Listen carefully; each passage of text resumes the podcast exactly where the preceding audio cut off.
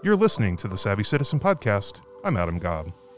Today we're speaking with two Gaston County employees, Juan Garcia and Deanna Willman. Both of them are natives of Colombia and have come to work for Gaston County in different departments. We're talking to them today about Latinx Heritage Month, about their past growing up in Colombia, and what it means to be of Hispanic descent in North Carolina. All right, welcome into another edition of the Savvy Citizen podcast. Uh, we're talking with Deanna Willman and Juan Garcia. Juan is with our Building and Development Services Department, and Deanna is with our Public Health Department. Thank you both for joining us today. Thank you for inviting us. Thank you, Adam, and uh, thank you, Dandria and Josh, and also I uh, want to thank the uh, uh, County Manager, Dr. Eagle, for the opportunity. Thanks. Absolutely. So today we're talking a little bit about uh, Latinx Heritage Month. And we wanted to get to know the both of you just a little bit more because um, the work that you both have done for Gaston County um, is varied, but you've both played kind of an integral role in advancing kind of the idea that Hispanics are a growing part of our community. Um, and uh, especially Deanna, the work that you've done over the past year or so um, in terms of outreach to that community um, with so much information about COVID, that's really been a big part of your jobs. Obviously, during the first few months of the pandemic, there was there was a lack of educational materials and just communications in Spanish in particular. Um, and and you kind of stepped up right away and were very much vocal about wanting to make sure that that gap got filled. Um, why was that so important to you?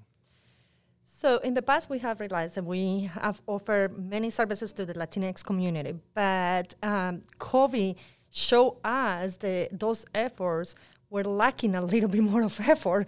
So sure. we were needing more to do more uh, to reach the community because the community was very affected by this.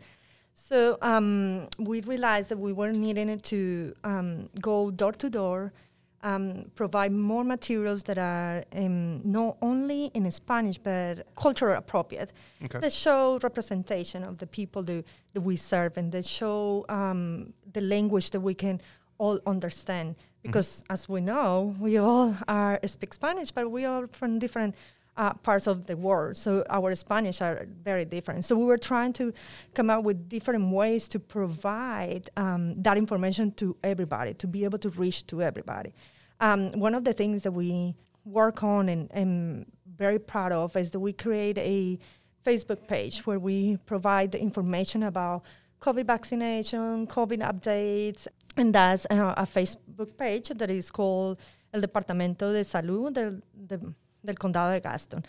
Um, another effort that we did it was um, just trying to um, call people and remind them and go person by person and trying to talk with the community about the benefits of the vaccination or, or what was going on with the COVID. We reach out to churches you know, and all of that. So it's an effort that before COVID, um, it wasn't done as close as we're doing it right now. Yeah. So I, I mean, it's it's really gone. I think light years ahead in the future in terms of kind of where we were, you know, just 18 months ago and where we are today. And obviously, there's still a lot more work to be done. But I mean, and not to say that you're doing it alone, but you're spearheading a lot of the work in, in the health department. And uh, talk a little bit about it. You actually changed titles not too long ago to, to be more in line with this work, right? So yeah, so um, a year ago I was working as uh, the team parenting program coordinator, and again when we saw the efforts that were needed to um, be offered, the, the, things that we were needed to offer to the community, um, the whole department decided that we need somebody dedicated for the Latinx outreach, and they appointed to do that job. It's it's been, I would think, in your situation, it's it's got to be a very rewarding job because you're able to really reach out and and have see a really almost immediate impact of the results of your work. So yeah, so we like I said, they have we have contact churches directly with churches. We have contact um, the stores. Um, Gaston County, uh, through the work that we have done through the past year, we have realized there is many many places uh, where the community gather. Mm-hmm. Um, restaurants, stores, salons. So we have worked with them, um, distributing the information needed for them to get the full information Absolutely. of, that we need to provide. Um, so yeah, I'm very proud of, of the job that I have done, but we have extended with a lot of people in our um, the health department. We have in, in the health department around 12, 13 bilingual people, and we when I got to this job, I decided I didn't know all of the answers, and I'm just the, re- the voice of many of um, the community, but I was needing to uh, find out what the community was needing. So I got with all of the bilingual people, and we start to identify something that is called in Spanish FODA, Okay. which is um, in English something called SWOT. Okay. Um, strengths when uh, start to identify the strengths, the weakness, the opportunities, and the threats. Right. That's in English. Um, of course, we do it in Spanish. right. Right. but we um, so we start to identify that where we uh, where we need to provide the services what are those services and how we can provide those services the right way and with the work of the bilingual crew like we call ourselves in the health department um, we, we are able to see what else we need to keep working what else we need to improve what else we need to be offering and what we're doing right too Well, the, the Hispanic population uh, is, is certainly growing nationwide and, and growing here in Gaston County. And Juan, you've worked with the, the census data, and we were talking just before we, we started the, the podcast about kind of looking at some of the numbers that have come back. And, and it's certainly exciting to see kind of growth in that part of our community. Right. I, I have served, uh, this is my third census. So I have served uh, Gaston County in the Complete Count Committee for uh, since 2000, 2010, and 2020. And the numbers have increased. Uh, You're right. And, and the Latino population have increased about 9%, 9.5% since uh, 2010. From 12,000 um, residents that we have in Gaston County, we have approximately 20,000 Okay. residents of the Latino uh, heritage today in Gaston County.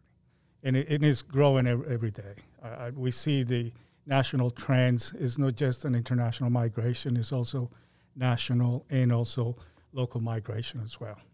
and again, this is something that we were talking about beforehand. You're, you're both actually from Colombia, but when you're talking about Hispanic, it, it means a lot of things to a lot of people, and it's it, people from a variety of different countries across multiple continents. Correct. And, and, and again, we, we probably be from the same country, but we are from different cities. Okay. And we probably speak a little different. We probably eat di- different kind of food. But when you live in a, in a place like Gaston County, you find that you just not Colombians. You have also people from Mexico, from Dominican Republic, from Puerto Rico, Honduras, and some other countries, even Argentina and Spain. You find out that the people are different, and they speak a little different. They different. They go to different stores, uh, so they have their own little niches around. And basically, the Latino population tend to live near the highways Mm. uh, for easy way to get in and get out, I guess, to work. Sure.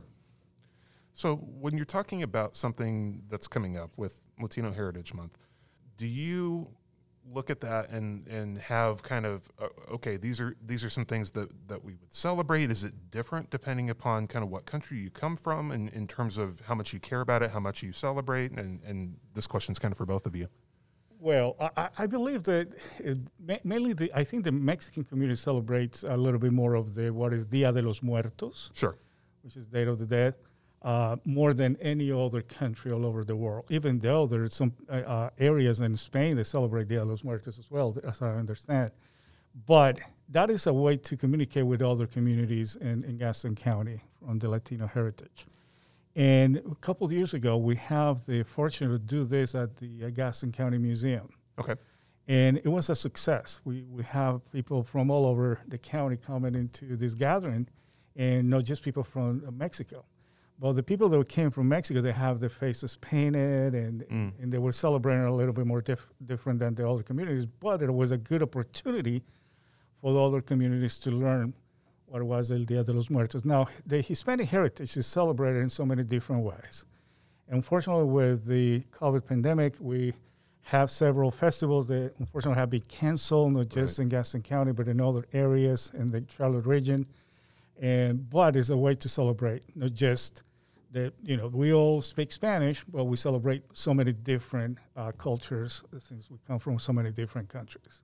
yeah absolutely Diana, any thoughts on, on kind of that same question in terms of just it's it's such a broad category of people that are all kind of being lumped into this one title?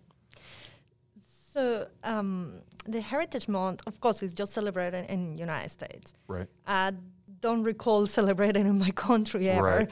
Um, and when I search about it, I just find out that it's about people that have um, gained a lot of uh, popularity for the work that have done, for um, the immigrant war, for um, any kind of work that is being done. So um, we start to, we hear, okay, let's celebrate. Mm-hmm. One more party to go, one more thing to do as a Latino, which we celebrate a lot. Ah. So that was one more thing um, to celebrate. The way I've been wanting to celebrate this year um, now, because with this new position, it, I feel like uh, we need to, to do a lot more, is about representation. Mm. So, what I want to do is just to show Gaston County who we are here in Gaston County. Like, um, how many um, Colombians are, how many uh, uh, Mexicans are. Sure. So um, the way I want to do that is that. So we're planning to do something in the health department that is um, a um, kind of a photo art exhibit Okay. where we're going to have um, photos of many people in the community doing their work. So we have a fire department um, uh, person, we have um, somebody from Wow Supermarket, of course, we have Sure. um, the health representation, church. So we want to do that representation and say, hey, we are everywhere. We are doing um, the jobs here too. So this year for me it was more that about okay, let's let's let's show who we are in Gaston County. Absolutely. And here's a question I had, and, and feel free to, to tell me to pound sand if you don't want to answer it. Um, but uh, something I've heard come up sometimes is the, the term Latinx, and some people they get bent out of shape about it, or they're offended by it. Some people don't care. When trying to describe the Hispanic community, is it Hispanic? Is it Latino? Latina? Is it Latinx? Does it matter who? Does it depend on who you're talking to? So we and Juan help me out here, but we are so Latinx is a new term Right. uh, that came out in 2016.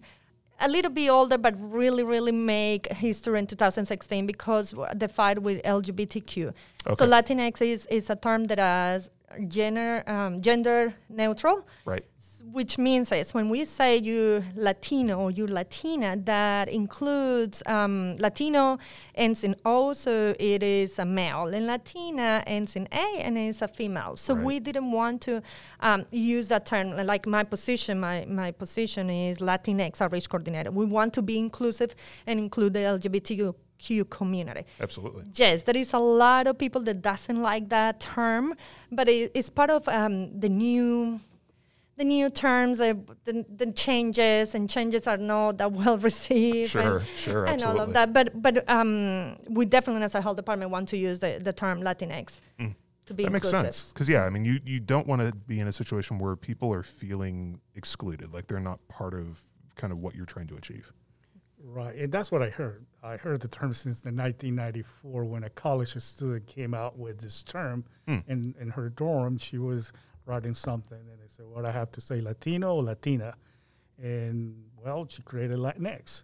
Hmm. There was another story that the Latinx came from a, from Puerto Rico, uh, also with uh, trying to get the, the gender neutral Right. is trying to not discriminate against uh, the Latinos, male Latinas, or the LGBTQ plus community. Correct.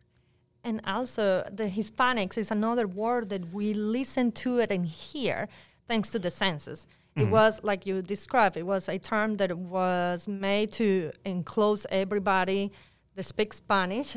Right. Um, um, and it was just uh, okay. How we name all of these people that speak Spanish? So they put uh, they put a name like Hispanics. But if you if I'm in our countries, right, Juan, we don't um, recognize that name as much. We are Latino. Right. It, it, it is it, it is well used by the Census Bureau, and, and that is one of- one of the questions uh, this time of the Census 2020 questionnaire. If you're Hispanic, what he- what kind of race? If you're and then the ethnicity, what country you're coming from. So it's a more detailed question this time around. But again, it is is not used in other countries. It's only used in the U.S. and is well known because the census. You're listening to Savvy Citizen. We're speaking with Deanna Willman and Juan Garcia, both Gaston County employees, for Latinx Heritage Month. if I can, I wanted to, to each ask you. So when when did you immigrate to the, the United States? Because neither one of you were born here, right? Correct. So um, I was 20 years, no, 19 years old. Okay. And that was in, I don't want to say when. I I'm thought not about gonna, it I'm not going to ask your age. but um, I decided to come to the United States to learn the language. So um, it was around that time that I realized that um, learning the language it takes more than than six months. So Mhm. I decided to stay in the United States. So from there, I'm here. Yeah, and I, and I was probably about the same age. I think I was 19 when I, em- I migrated to Oh, the wow. U.S. with my entire family. Back in those days, uh, the, the Colombia had, uh, fortunately, a, a, a- a wrong reputation with with uh, other issues that probably you're well known. So um, I have no idea what you're talking about. We've never seen that displayed in movies or anything like that. Right, exactly. So, but uh, it, it was smart by my parents and, and moved the entire family to, to the U.S. so we don't have to deal with that situation, especially in the city that I was living in. I grew up in the city of Medellin, so Oh, yep. I was well known. And I, I think, Diana, you were born in uh, Cali. Cali. So, Okay. So Very It was Cali against Medellin. Exactly. right. So we're two cities against each other back in the 80s and 90s. So we were fortunate to to have our families over here. It's like the Shakespearean, like the Montagues and the Capulets. Very exactly. right. I, I actually came. Um, my brother was here first. Okay. Um, my family is pretty big. We're four kids, and my brother, the oldest, came first, and I came behind him. So, um, and I actually came to North Carolina um, after I lived with him for a year, and then came by myself here. I was 20 years old. What are some of the things that you've experienced living in the United States compared to growing up in Colombia? I mean, what are what are some of the the differences in terms of lifestyle, uh, freedoms, that sort of stuff? I love my country. I love what my country have to offer, but I like the feel safe. Sure. I like, um, for some reason, I'm very uh, nervous about driving around. And if you go to Colombia, you will realize that driving around is crazy. So I love how to be able to drive in here and be safe, and the, the law is very respected. I love my, my country, like I say, I love my food, and I miss all of that. But I love what I have, what I, what this country have offered me um, in here. And part of that is, like I say, the safety, um, the opportunity of being um, the American dream, like what they call have a house, have a career, have a nice work, Sure. uh, um, all of that. Not that we cannot have it in, in our country, but the stress level is different in there than here, if that makes sense. Absolutely. Right, right. I think the same reasons. I think uh, Colombia is a beautiful country. Don't take me wrong. It's, people are amazing. Coffee is awesome if you drink coffee. Oh yeah, yeah. Uh, but again, it's, it's one of those uh, situations that you're young, and and I guess your parents wants the best for you, Mhm. so you have to adapt to something that I that that I call first in the first ten years when you move from another country, the assimilation process, Right. and then then you take another ten years of integration processes when you already feel comfortable with what you're doing, you feel more than you are part of this community than being an outsider because most of the times you feel an outsider, especially when you have the first five or ten years. You're still learning the process, especially if you move from another state. Uh, I have the fortune to uh, to live in a couple states. I moved from the North area, New York, New Jersey area, uh, 30 years ago to North Carolina, and I fell in love with, with, with this community. With uh, you have beautiful places to go. You have the mountains. You have the pin, you have the ocean part Yep. of it. So you got it. You have everything. So I decided to uh, invest a little bit more in, in what is going to be my future over here in in North Carolina, and I don't regret it. I think it's, it has been uh, one of those good things that I have done in, in, in since I moved to the U.S. And even for my kids, uh, I have two children, and and they love they love North Carolina, especially you know the things they can offer besides Bojangles and all. That. You can't beat the biscuits here. That's it. What are what are some of the things? And, and Deanna, you talked a little bit about like the food and the culture, but uh, if you had to pinpoint something that you miss most about Colombia, what, what would that be? immediately I will say the people, the warmness of the people. The go and have coffee one day with a friend in, in your house and then ended up in a party. the food that you shared during that little moment. All of that I miss from Colombia. And of course, my family. My family is still, half of my family is in Colombia. So it definitely Okay. totally means that. Yeah, that's one of the things that I miss the most. It's just the uh, trying to get with your friends and, and gathering with family.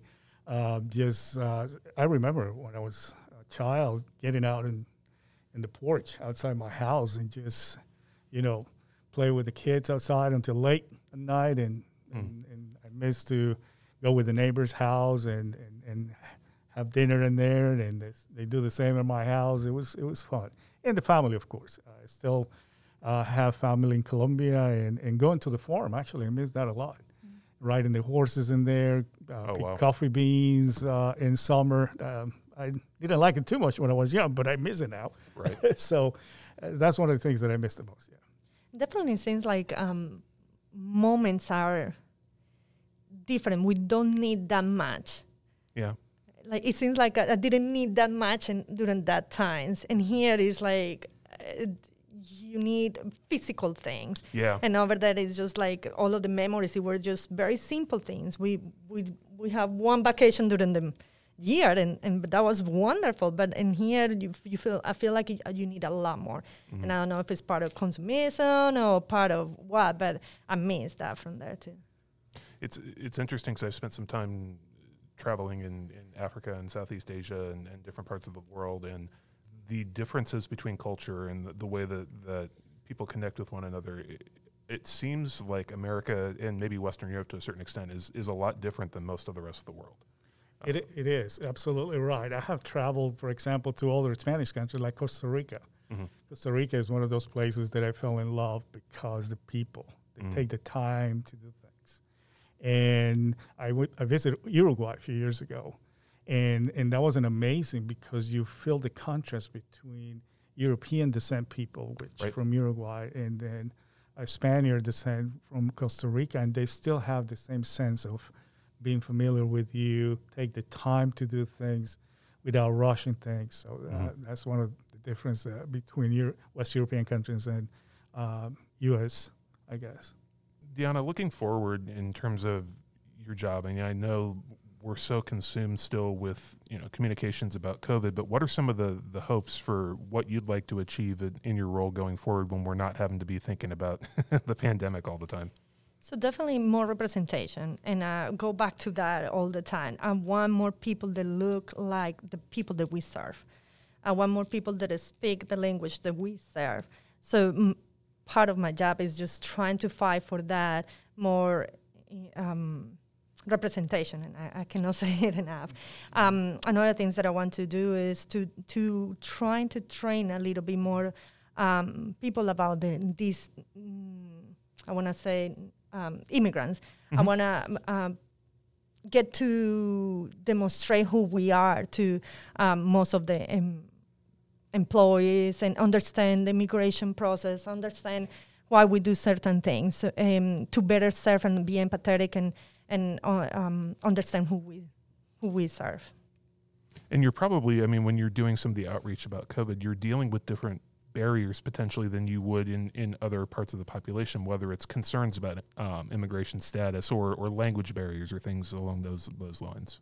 Definitely. So yeah, that's part of some of the um, barriers that we we have. Um, still, a lot of um, people are still not trusting Sure. what we have to offer, um, or the government in general, because um, past, because history, because immigration issues, because uh, um, undocumented or documented, because what we because we haven't been um, proactive to our, our service to them. Mm. So um, definitely, that's some of the barriers that we that we encounter, and um, some of the things why we don't get um, people vaccinated, why we don't get people to use it our services because of fears and lack of trust on the service. And Juan, you, you obviously you've talked about having served now on, on three different census committees here in Gaston County. Uh, do some of those same issues kind of play out when you're trying to get people to, to fill out the census? Absolutely. Not just in Gaston County, but uh, also part of the board of directors of the NC Counts Coalition at the state level. Mhm. And you see that all over the all, all over the state, in every county. So uh, it still is a lot of work to do on that in that part. But uh, now with the, I guess, to uh, the diverse equity and inclusion uh, ways to do things today, I think there are more people uh, f- looking into let people get in from different di- uh, diverse groups to help these communities to be counted. In 2010, we missed a lot of the Latino population in North Carolina just because we didn't have uh, enough people that can communicate with, with, with the Latino X or Latinx community. But now we have more representation. We have more people that is trying to educate the community about the importance of being counted. Mm. And as you probably already know, every person uh, that is missed in, in any decennial, especially in this one, is about $2,000 per year per person. Yep. And if you multiply that by 10, do the math, and even if you have five people in that household, multiply that by 2,000, Yeah. and then by 10 is a lot of money that, that the county is missing just in one family. Absolutely. So it was an effort, all the complete County committee, and they understood that we need to be more inclusive and trying to get more people, diverse people, to uh, help these communities to be counted. And I think sometimes the, the with the numbers that can get lost. It's it's not so much that the county needs to pad its coffers. It's you know we need the money coming from the federal government to be able to provide the appropriate level of services for our citizens. It's for everybody. Uh, Yep. As a senior transportation planner for Gaston County, I can tell you that the money not just go to social services or the health Right. department. It goes to roads, to schools, Yep. uh, police, uh, fire departments. I mean, you name it. It's so many different programs that that number is locked for 10 years. The decennial 2020 census numbers are going to be locked for the next 10 years. And a lot of programs are based on those final numbers. Mhm. And if you miss a lot of people, uh, you're gonna unfortunately lose a lot of those that money. And the state also provides some of those grants based on the census 2020 numbers. In 2010, unfortunately, we missed 4,500 kids. That's people under 18. Wow.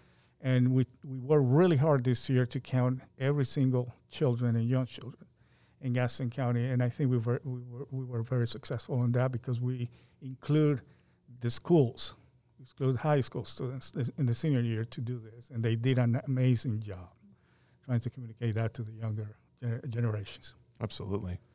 I wanted to go back to something that you had mentioned before because we've had um, Pearl Burris Floyd on the on the podcast um, twice before, I believe, and uh, we've talked to her about kind of the work that she's done as the county's first diversity, equity, and inclusion officer. But you're both, if I'm remembering correctly, part of the the multicultural affairs committee.